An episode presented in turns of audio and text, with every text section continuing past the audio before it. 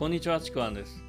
今回のテーマは、過度な意味付けよりも都合の良い思い込みというテーマでお送りします。今回ですね、ここで言うこの意味付けなんですけども、これはですね、何かしら起きた出来事に対する意味付けのことで、例えばですね、何かこう、悪い出来事が起きた時に、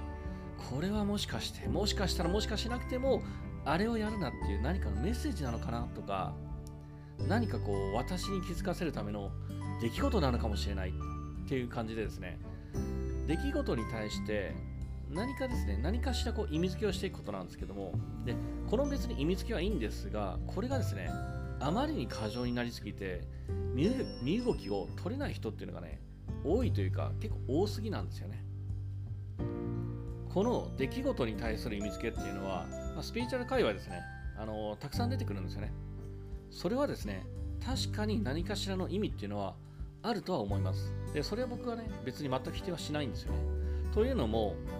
なんだろう、人が、僕らが想像できる範疇を超えた関連性っていうのは、確かにね、存在するんですよね。例えばですね、僕はあの今、タイムウェーバーっていうのを使って、ま、タイムウェーバーのコーチングっていうのをやってたりするんですけども、この中でやっぱり一見関係のないあのことでも、やっぱりどこかで関連してたり、関係してたりして、それに注意を向けることで改善することで確かにね現実が変わっていくっていうことも起きているんですね。だから何かしらのこう意味とか関連性はあるとは思うんですよね。ただですねそれっていうのはさっき言ったように人が意識できる考えられる範疇を超えているので正直頭で考えても想像してもそれが正しいかどうかなんて人にはねわからないんですよ。誰にもわからないんです。なのにその意味付けの正しさを求めてもう自分自身でがんじがらめになって自ら動けなくなっている状態の人これが多くてですねそれを僕は過度な意味付けっていうふうに呼んでいてもうそんな意味付けならばしない方がもう100万倍マシなんですよね。それを僕は過度な意味付けっていうふうに呼んでいてもうねそんな意味付けならばしない方が100万倍マシなんですよ。だから僕はあのクライアントがそういうふうにハマっていて何か言ってる時っていうのはこんな風に言うんですね。もうその出来事の意味付けにもう全く意味はないですよ。無駄ですよ。っていう風に伝えてるんですよ。でこれもっとちゃんと説明するとあのー、確かにですね出来事に対する意味付けは別にあってもいいんですよ。確かに意味はあるんですよ。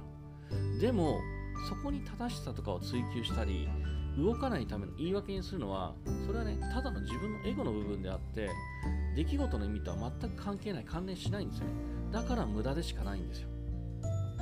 正しい答えを求めても誰にもわかるわけがないんです。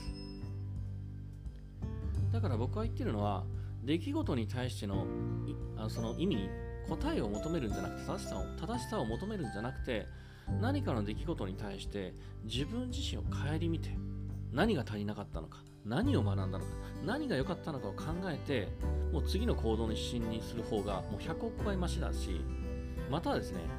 なんかこういい出来事が起きたらなんかこれこれって自分の日頃の日頃の行いがよ良かったからだ。やったよ。やっぱ俺すげえっていうくらい自分に都合よく思い込んでしまう方がもう200億倍ぐらいマシなんですよね、まあ、この過剰な意味付けに限らず何かしらこうがんじがらめで動けない状態にいる人っていうのは得てして未来に正しい答えを求めすぎなんですよね。それを求めて正しい答えが得られないから動けないっていう状態になってるんですよ。そんな不確定なものを求めるから動けないんですよね。答えがないものだから。だから正しい答えを求めても望む未来なんて気がしないんです。ならばもういっそのこと思い込みで動いた方が未来望む方向に向かう可能性がもう100億倍高いんですよね。なんかこう今回ですね100万倍とか100億倍とかねなんかあの子供みたいな表現をしてますけども本当にですねあのそのぐらい可能性が高いんですよね。それをですね分かっていただければなというふうに思います。というわけで今回はですね過度な意味付けよりも都合の良い思い込みというテーマでお送りしました。もしよければですねいいねとかフォローコメントいただければ嬉しいです。またですね、えー、この説明欄の方に、この音声の説明欄ですね、そちらの方に僕の、えー、自己紹介だったりとかですね、また今やっている、えー、無料の、レクチャーとかもありますので、そちらの方もぜひお受け取りください。では、最後までありがとうございました。ちくわんでした。